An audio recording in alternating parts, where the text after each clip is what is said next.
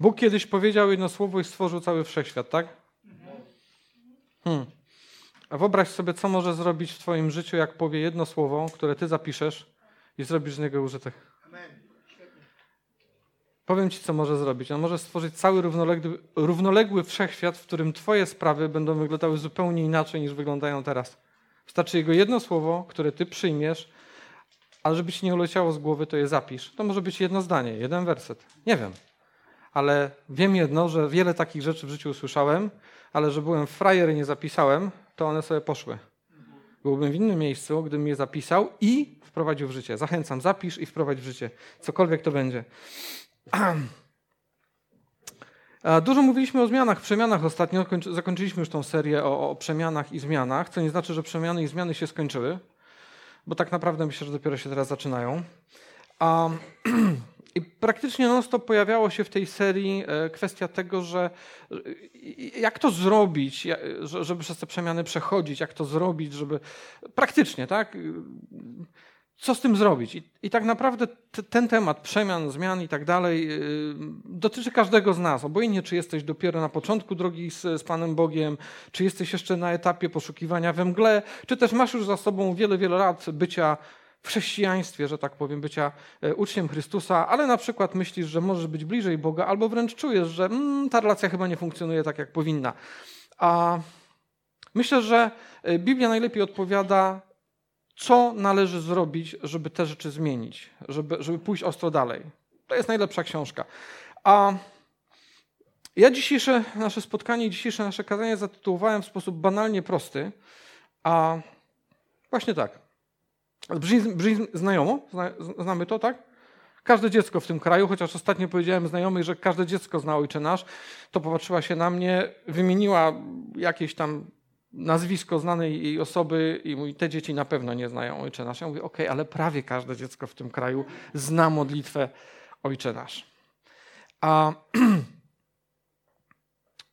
jeżeli wbijecie w e, wyszukiwarkę na przykład na takiej e, stronie, która się nazywa Amazon, to nie jest kryptoreklama, ale to praktycznie jeden z największych, jeśli nie największy dystrybutor książek. Jeżeli wbijecie temat modlitwa, to dostaniecie zwrotkę w postaci około ponad 130 tysięcy pozycji.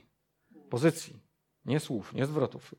Czyli mają tam u siebie około niecałe 140 tysięcy książek związanych z modlitwą. Jeszcze raz powiem, 140 tysięcy książek różnych pozycji, w różnych językach, które dotyczą tematu modlitwy. Dużo?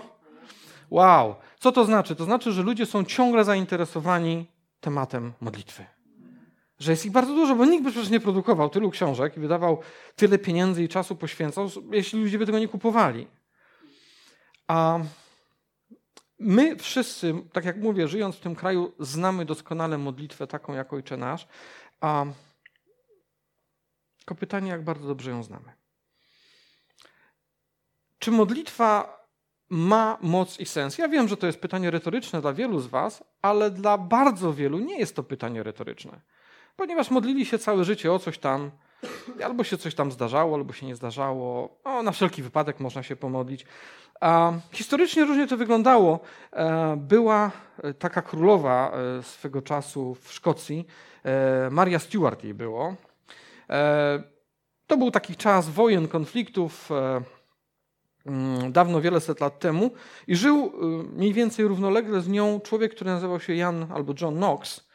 A Boży człowiek, taki przywódca e, reformacji, e, ale generalnie niezwykły człowiek, bardzo Boży człowiek. I ta królowa, która miała niezbyt takie bardzo ciekawe życie i też różne rzeczy przechodziła, powiedziała coś takiego w trakcie wojen, że ona bardziej obawia się modlitwy tegoż Jana Knoxa niż całej Zjednoczonej Armii Szkockiej. I ona nie żartowała, ona mówiła to na serio. Ona po prostu wiedziała, że kiedy ten gość się modli, to rzeczy się dzieją. Czy może być lepszy wzorzec, jeśli chodzi o skuteczność modlitwy, niż Jezus Chrystus? Myślę, że nie. A zatem przyjrzyjmy się dokładnie, czego On uczył swoich uczniów. Bo zgodzimy się chyba z tym, że nie ma lepszej instrukcji obsługi niż Biblia. Tam jest wszystko napisane. Jeżeli Jezus coś powiedział, to śmiem twierdzić, że to ma sens. Nie powiedział niczego, a tym bardziej nie zostało to zapisane w Biblii, jeśli to nie ma jakiegoś bardzo wyraźnego sensu. A uczniowie de facto, możemy to znaleźć w Łukasza 11. Tego akurat fragmentu tam nie ma, ale możemy to znaleźć, kiedy uczniowie, gdy przebywał w jakimś miejscu, to jest werset pierwszy, gdy przebywał w jakimś miejscu na modlitwie i skończył ją, jeden z jego uczniów powiedział do niego: Panie, naucz nas się modlić, tak jak Jan nauczył swoich uczniów. A chciałbym, żebyśmy sobie wyobrazili tą sytuację. Czy modlitwa była coś nie, czymś niezwykłym dla tych ludzi w tamtych czasach? Nie, oni się modlili na okrągło. Za chwilę do tego przejdziemy jeszcze. Ale mimo wszystko było coś takiego w modlitwie Jezusa, co spowodowało, że jeden z jego uczniów, którzy przybywali z nim praktycznie 247, podszedł do niego i Panie, naucz nas się modlić. Oni, Żydzi, w tamtym czasie prosili, żeby ich nauczyć się modlić? No coś tu jest nie tak. Musiało być coś niezwykłego w tym, co on robił, bo musiało to zupełnie różnić się od tego, przyznacie, co robili do tej pory. Skoro podeszli do niego i powiedzieli, naucz nas się modlić, bo chyba my nie umiemy. No w tamtym czasie Żydowi powiedzieć, że on się nie umie modlić, to brzmiało prawie jak drwina. Oni żyli modlitwą. Czy szczerą, czy, czy to jest zupełnie inny temat, ale żyli modlitwą. To była codzienna rzecz. A w samej Biblii mamy jakieś 650 różnych modlitw. Bardzo, bardzo różnych. A, ale tylko raz zdarzyło się, że Jezus de facto powiedział uczniom: Posłuchajcie, ja wam powiem, jak się modlić. To był jeden, jedyny przypadek w całej Biblii. Czy sądzicie, czy zgodzicie się ze mną, że w takim razie warto bardzo mocno wziąć pod lupę to, co on powiedział? Skoro tylko raz powiedział, pokażę wam, jak to robić. Tylko raz. Wśród tych setek różnych innych modlitw. I jego, i nie jego. Ja myślę, że to jest niesamowicie ważne i bardzo chciałbym, żebyśmy wyrwali się ze schematu.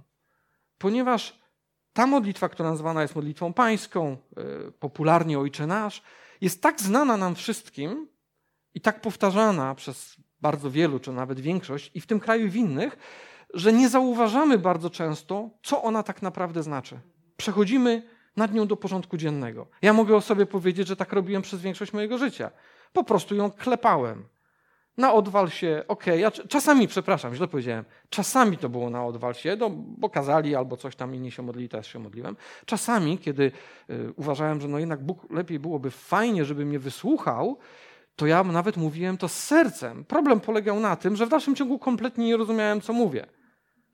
Ja myślałem bardzo często, że jak powiem je ileś razy, na przykład tą modlitwę, o, to zapunktuję. Jezus później mnie trochę sprostował. A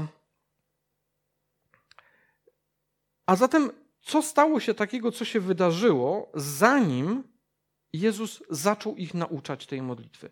Bo powiedział kilka rzeczy o pewnych warunkach wstępnych. I też uważam, że jest to bardzo ważne, dlatego przyjrzyjmy się temu, bo być może może zmienić to nie tylko Twoje życie, nie tylko Twoje życie modlitewne, ale w ogóle całą Twoją rzeczywistość. Zobaczmy fragment E, z Ewangelii Świętego Mateusza, z Ewangelii Mateusza, szósty rozdział. Zacznijmy od piątego wersetu. Jezus mówi do swoich uczniów: A gdy się modlisz, nie bądź jako budnicy. Nie powiedział, jeśli się modlisz, powiedział, gdy się modlisz. Więc nie zakładał, że ktoś może się nie modlić. Gdy się modlisz, nie bądź jako budnicy. Oni bowiem chętnie modlą się stojąc w synagogach i na rogach ulic, aby ludzie ich widzieli. Zaprawdę powiadam wam, odbierają swoją nagrodę. A jakiś pomysł, o, jakiej, o jakim filarze, o jakiej wartości wstępnej mówi Jezus w tym pierwszym punkcie? Sugeruje, że szczerość może? Zgodzicie się z tym? Nie bądź obłudny, nie, nie udawaj, yy, nie rób tego pro forma, tylko żeby było. I to jest pierwszy warunek wstępny do modlitwy. Bądź szczery. Bądź szczery wobec innych ludzi, ale bądź też szczery wobec Pana Boga. Nie ma sensu, żebyś udawał, że coś jest inaczej. Po prostu bądź szczery. Warunek, pierwszy filar modlitwy. Werset szósty.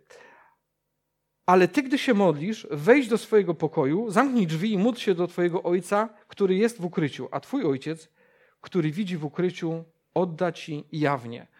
Czy przychodzi może jakiś inny pomysł? Jaki jest drugi filar waszym zdaniem na, na tym wersecie? Wejdź do swojego pokoju, zamknij drzwi i módl się do twojego ojca, który jest w ukryciu.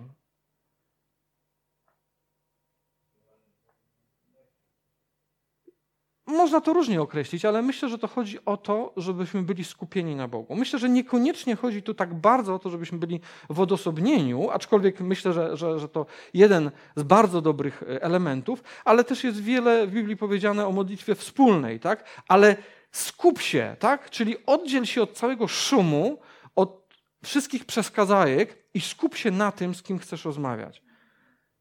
Mamy drugi filar dobrej modlitwy.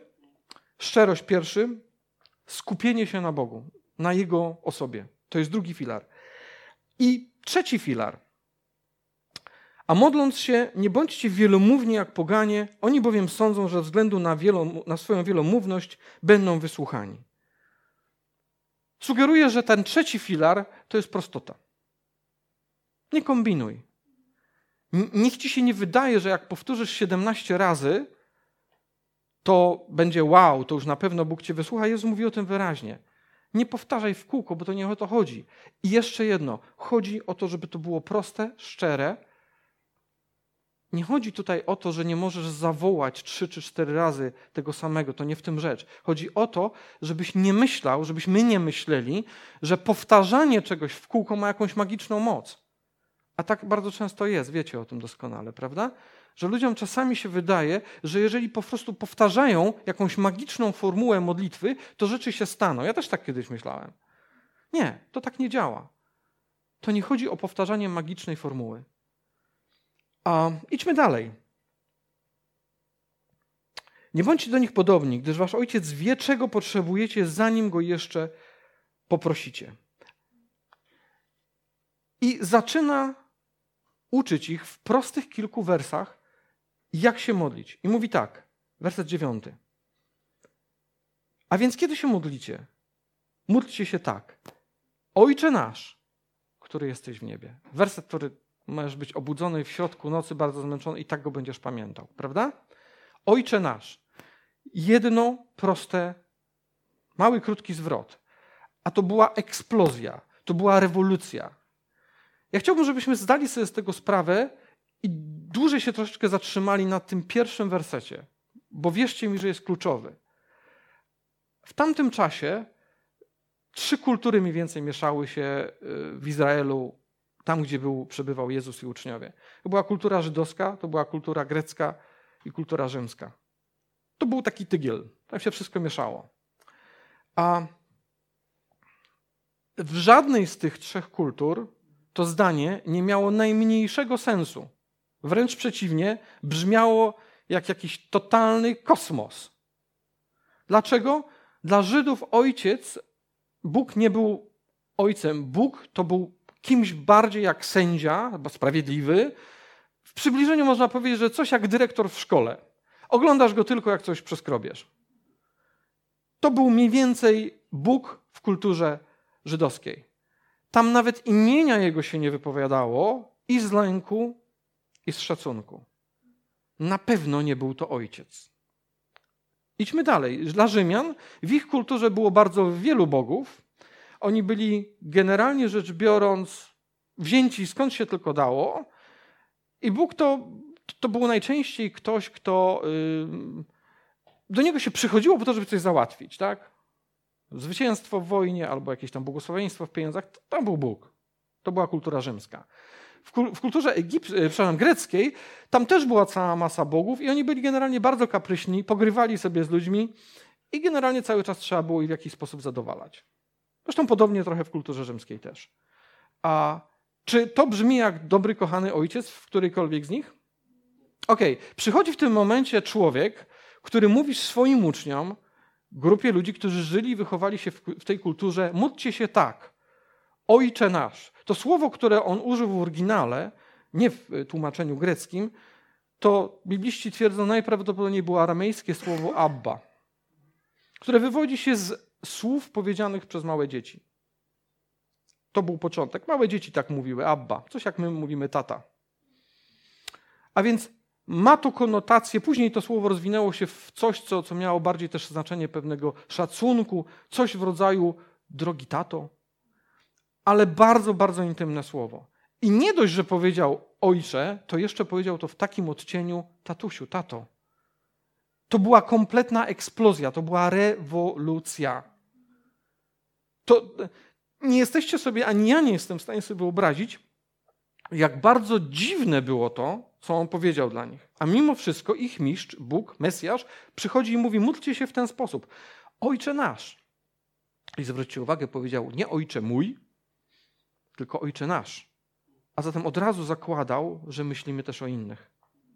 Ojcze nasz, który jesteś w niebie.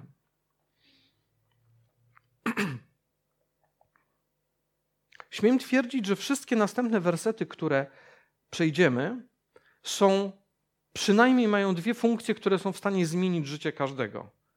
Ta jedna modlitwa, ale nie przez wyrecytowanie, tylko przez sprawdzenie i wykonanie. Sprawdzenie i wykonanie. Sprawdzenie i wykonanie. Zmieni życie każdego, gwarantuję. Ten pierwszy werset jest kluczowy, ponieważ jeżeli zaczynasz modlitwę i mówisz: Ojcze nasz, jesteś pewien, że mówisz do swojego ojca? Upewnij się, że na pewno tak jest, bo jeśli nie jest, albo nie jesteś tego pewien, to cała reszta kompletnie nie ma sensu. Jeżeli Bóg nie jest Twoim ojcem, to cała reszta tej modlitwy jest totalnie bez sensu. Możesz sobie darować. Ja o tym nie wiedziałem przez większość swojego życia.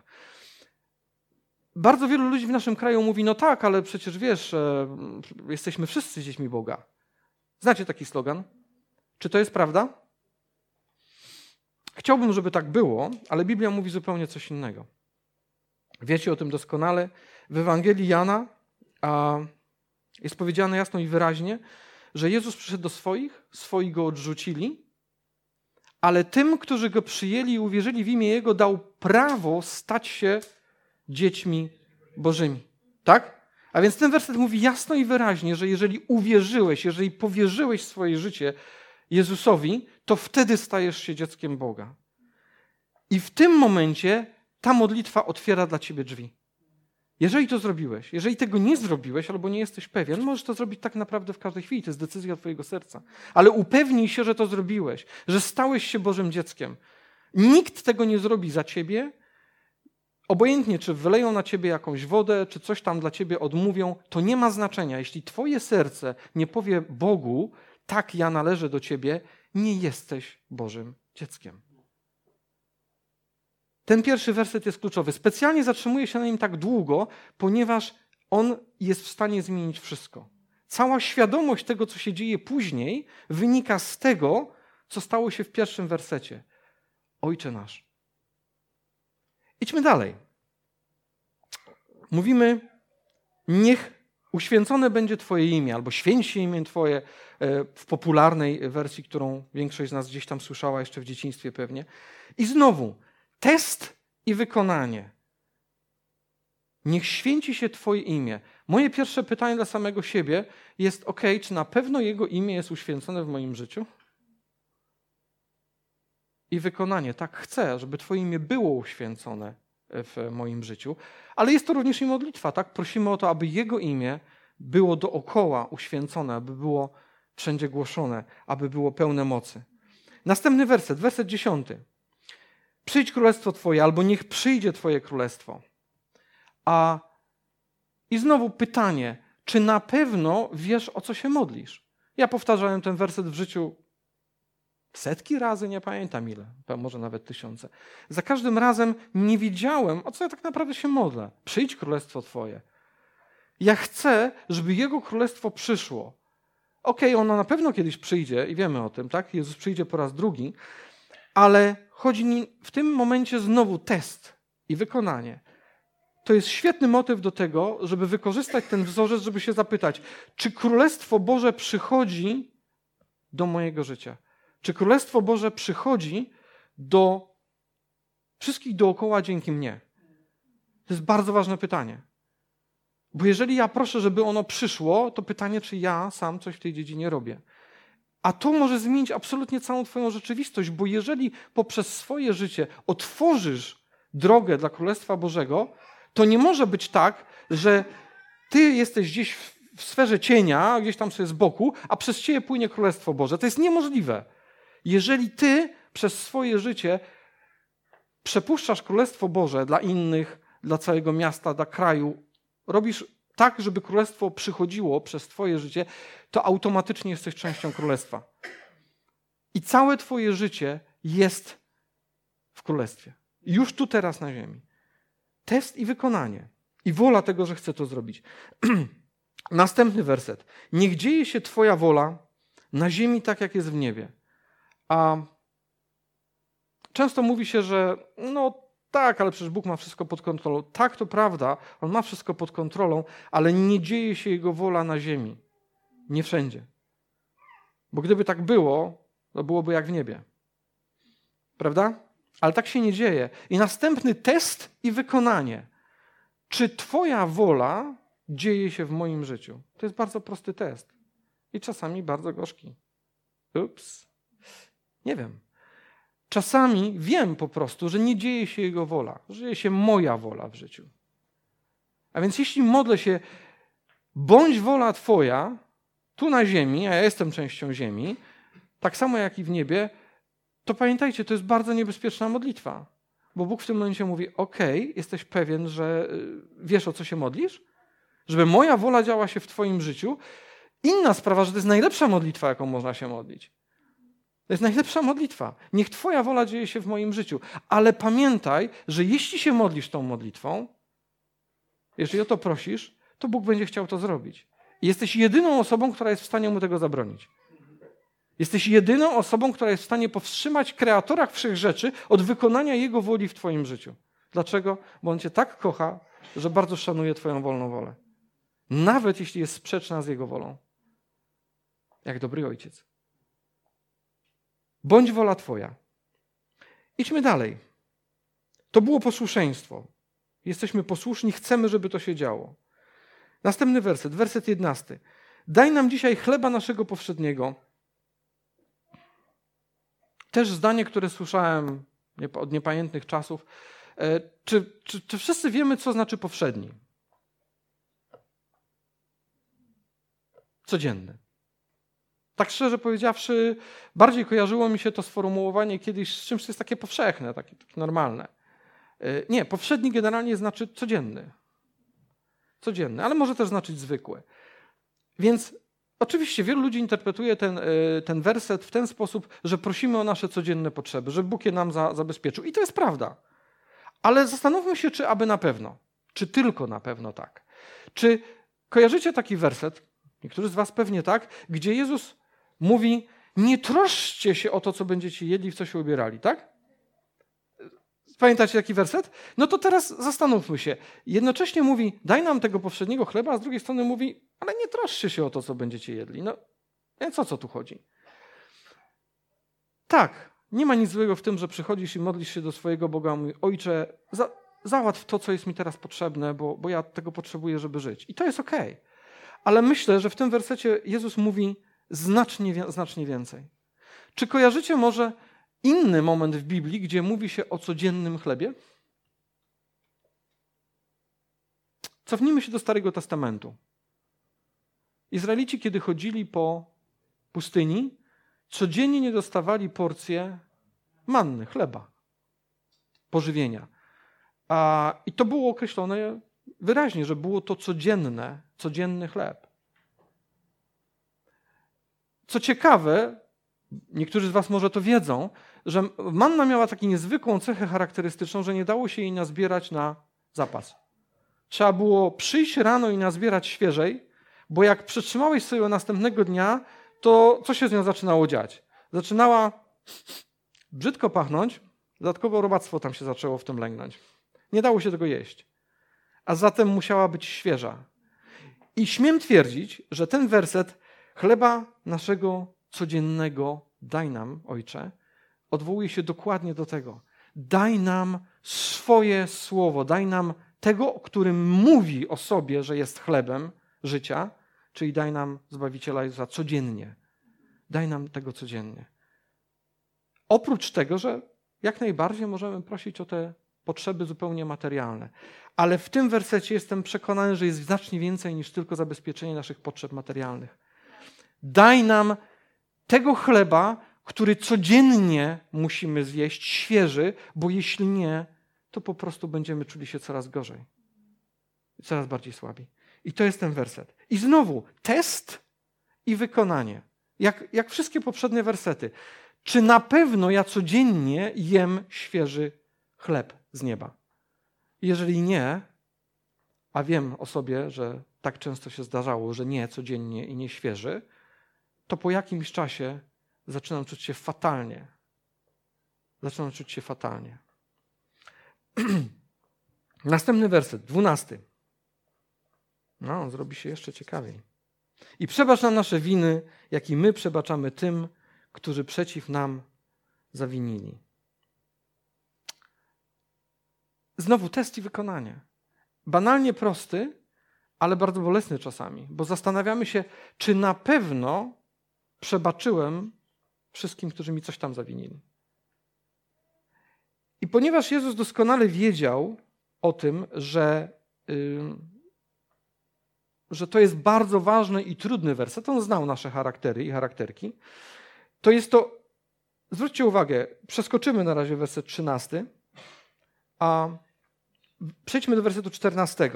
Jezus na koniec tej modlitwy, kiedy już jakby zakończył te kilka wersetów, powiedział co? Bo jeśli przebaczycie ludziom, to ich przewinienia i wam przebaczy Ojciec Niebieski. Jeśli nie przebaczycie ludziom ich przewinień, to i wasz Ojciec nie przebaczy wam waszych przewinień. Jest to dobry wzorzec? Jeżeli chcesz, możesz używać Ojcze Nasz jako fantastyczny wzorzec tego, w jaki sposób może wyglądać Twoja modlitwa. Niekoniecznie trzeba odmawiać tę modlitwę, bo to nie o to tu chodzi. To chodzi o to, że ona pokazuje, jak możesz się świetnie sprawdzić w tym przypadku również. I Jezus dodał to wyraźnie na samym końcu. Powiedział: Hej, ja wiem, że już tak chcielibyście pozamiatać ten temat. No, tego nic nie mówisz o przebaczeniu, więc ja was jeszcze przyszpilę i mówię: Hej, to nie jest tak, że ja tego nie powiedziałem. To powiedziałem wyraźnie. Jeśli nie przebaczysz, to i tobie przebaczone nie będzie. Dziwne, prawda? Dziwne w tym sensie, że no, no, no winy yy, wystarczy, że wyznajemy. W przypadku przebaczenia, w przypadku przebaczenia albo nieprzebaczenia, nie jest tak, że wystarczy, że ja wyznaję na zasadzie, no wiesz, ojcze, ale wyznaję, że nie przebaczam Iksińskiemu. Czy to wystarczy według tego, co Jezus powiedział? Że ja wyznaję, że, że nie przebaczyłem? Nie.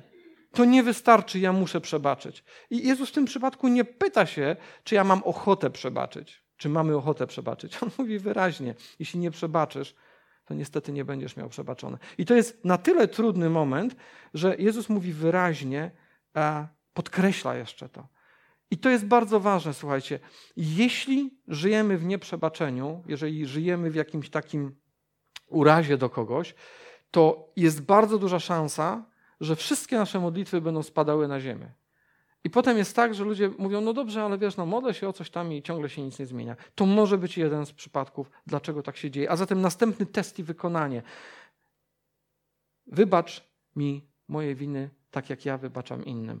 I pytanie, czy na pewno tak jest? Czasami nie wiemy, że gdzieś jest jakaś uraza do kogoś. Możemy o tym nie wiedzieć, ale w tym momencie zawsze dobrze jest zawołać do niego: Tato, jeżeli coś jest nie tak, jeżeli, wie, jeżeli gdzieś mam jakiś uraz, którego nie potrafię sobie wyciągnąć, to, to pokaż mi to, bo ja nie chcę tego. Ja chcę to wyciągnąć, ten kolec, wyrzucić go, żeby on mnie nie niszczył. A, a jeżeli wiem, że jest, ale jest to trudne, bo czasami tak jest, że nie potrafimy sobie poradzić z tym, e, żeby, żeby wybaczyć, to właśnie od tego jest dobry tata, który mówi: Hej, jeżeli przyjdziesz do mnie ze mną, wszystko jest możliwe. Również przebaczenie. Więc wystarczy znowu test i wola. Nie chodzi o to, że ty masz to wykonać, tylko test i wola. Testujesz się, widzisz, że coś jest nie tak, mówisz: Dobrze, ja chcę, żeby tak było. Ja chcę przebaczyć. Ja wiem, że to jest trudne, ja sobie bez ciebie nie poradzę, ja chcę przebaczyć. Tak samo jak w tych a, wcześniejszych punktach. Chciałbym teraz jeszcze wrócić na sekundę do samego początku. A uczniowie poprosili u Jezusa, żeby ich nauczył się modlić. Jaki z tego wniosek? że modlitwy można się nauczyć. I to jest dokładnie taki sam język, nowy język, jak każdy inny, którego chcemy się nauczyć. Można się tego nauczyć. E, wśród tych 130 kilku tysięcy książek e, o modlitwie jest e, jedna, jest ich tak naprawdę pewnie znacznie więcej, ale jedna, którą, którą ja bardzo lubię, to jest, to jest książka Filipa Jansa. Ja pozwolę sobie zacytować jeden krótki fragment z tej książki. Uczymy się mówić nie poprzez studiowanie słownika czy gramatyki, lecz poprzez gaworzenie gdy zmuszamy usta i giętki język do tego, by formułowały dźwięki naśladujące to, co słyszymy. Większość dzieci wypowiada najpierw pojedyncze słowa: nie, mama, jeszcze, tata, dada, które następnie zamieniają się w proste zdania, takie jak wypowiada obcokrajowiec. Zdumiewające, ale nawet głuche dzieci gaworzą. Teraz to jest bardzo ważne. Jednak bez słuchowego sprzężenia zwrotnego ta umiejętność u nich zanika. Aby mówić, potrzebujemy innych nie jesteś się w stanie sam nauczyć modlitwy. I nie przejmuj się, że ci to nie wychodzi. Wielu ludzi, szczególnie na początku, mówi: Ale ja nie umiem się jakoś tak modlić. Nie przejmuj się. To jest normalne, ty się dopiero uczysz. I Ojcze Nasz jest fantastycznym schematem, którym może ci w tym pomóc. Może ci w tym pomóc, mogą ci pomóc w tym inni ludzie. Oczywiście to jest Twoja indywidualna rozmowa z Bogiem, ale tej mowy można się nauczyć. Nawet wręcz trzeba się nauczyć. I to jest proces. To może trwać lata. Nie przejmuj się, po prostu chciej. Ojcze nasz jest jedyną modlitwą, której Jezus nauczał. To znaczy, że jest genialnym wzorcem. Ja pozwolę sobie jeszcze raz po powiedzieć, żebyśmy dobrze sobie to zapamiętali, może zapisali. Trzy podstawowe filary wynikające z tego, co on mówił. To jest szczerość, bądź szczery w modlitwie, to jest skupienie się na osobie Boga i to jest prostota. Nie kombinuj, bądź prosty w tym. A cała reszta modlitwy, te wszystkie punkty, to jest test dla nas, jeżeli chcesz z niego skorzystać, i to jest kwestia tego, czy chcesz, żeby to się zmieniło. Po prostu w modlitwie mówisz, tato, ja chcę, żeby tak było. I on, ponieważ daje ci chcenie tego, że ty chcesz, żeby to się zmieniło, gwarantuje ci, że da ci wykonanie. Bo taki jest Bóg. A zatem, jeśli tylko chcesz, żeby to się zmieniło w Twoim życiu, to Bóg przyjdzie z wykonaniem tego. Po naszej stronie jest chcenie. Wykonanie dostaniesz od Niego. W każdym razie moc do tego, żebyś mógł to wykonać. Dostaniesz od Niego. A Chciałbym jeszcze wrócić do wersetu, który, e, który pominąłem w tej modlitwie. A to jest werset 13. I nie wódź nas na pokuszenie, albo nie wystawiaj nas na pokusę, ale wybaw nas od złego. A to jest, można pomyśleć z jednej strony, taki trudny werset, może nawet nie wiem, czy nie trudniejszy, albo najtrudniejszy z nich wszystkich. Ale to jak? Bóg będzie mnie wystawał na, na pokusy? Dlaczego? Jezusa też wystawił na pokusy. Ale czy dlatego, że był, nie wiem, złośliwy, niedobry? Okej, okay. są ludzie tutaj na sali, którzy mają dzieci.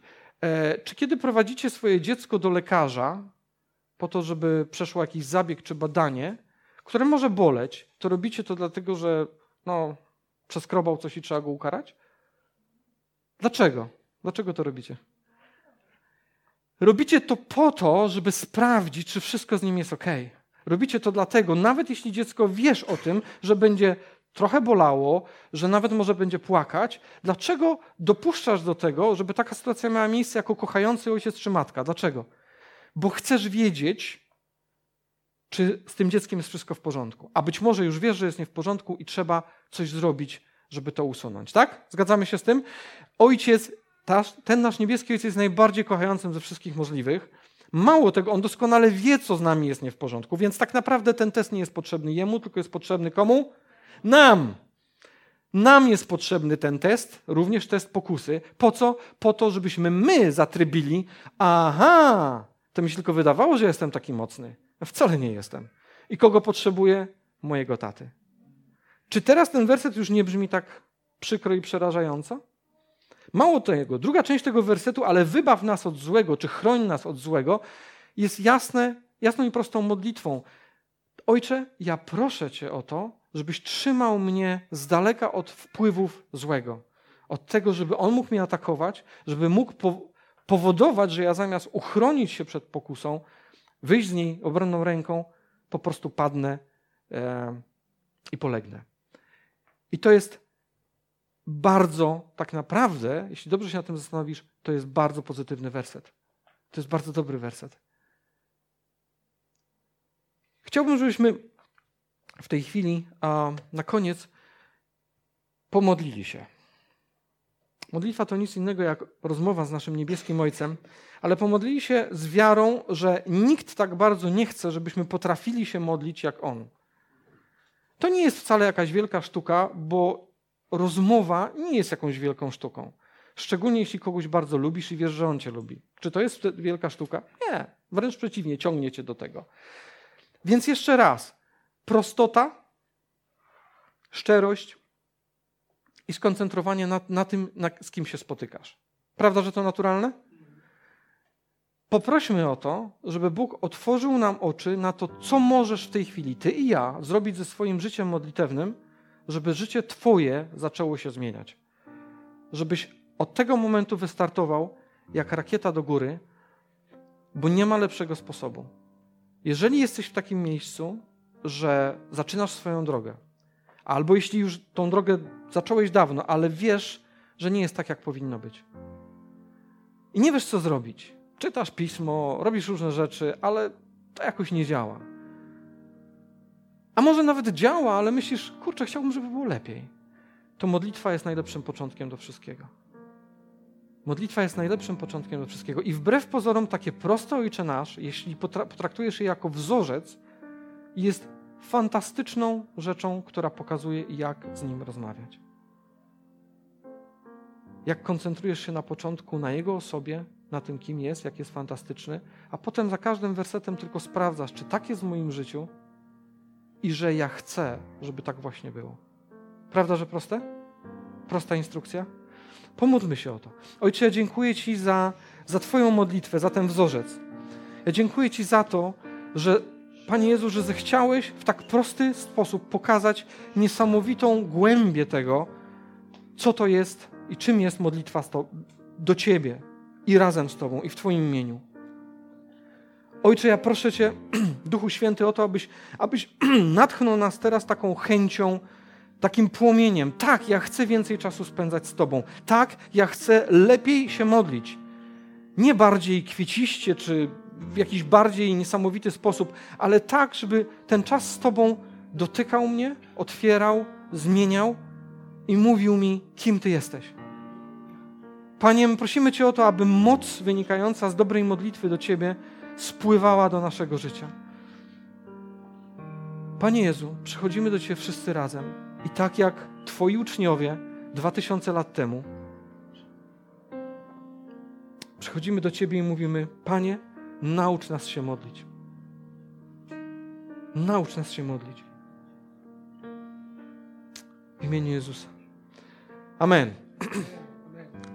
Jeśli jeszcze nie zweryfikowałeś tego pierwszego wersetu z Ojcze Nasz, albo nie jesteś pewien, czy to się stało, możemy zrobić to teraz, jeżeli tylko chcesz, bądź chcesz odświeżyć tą relację. A możemy się pomodlić wszyscy razem. Jeśli chcesz, możesz powtarzać te słowa. Ważne, żeby Twoje serce mówiło tą treść, żeby się upewnić, że Bóg stał się Twoim Ojcem. Ojcze, ja przychodzę do Ciebie i dziękuję Ci za Twojego Syna Zbawiciela. Dziękuję Ci za to, że On na krzyżu zapłacił za wszystkie moje winy. Proszę Cię, Panie Jezu, stań się moim Zbawicielem i przejmij kontrolę nad moim życiem. Oddaję Ci je dobrowolnie. Bądź moim Panem. Amen.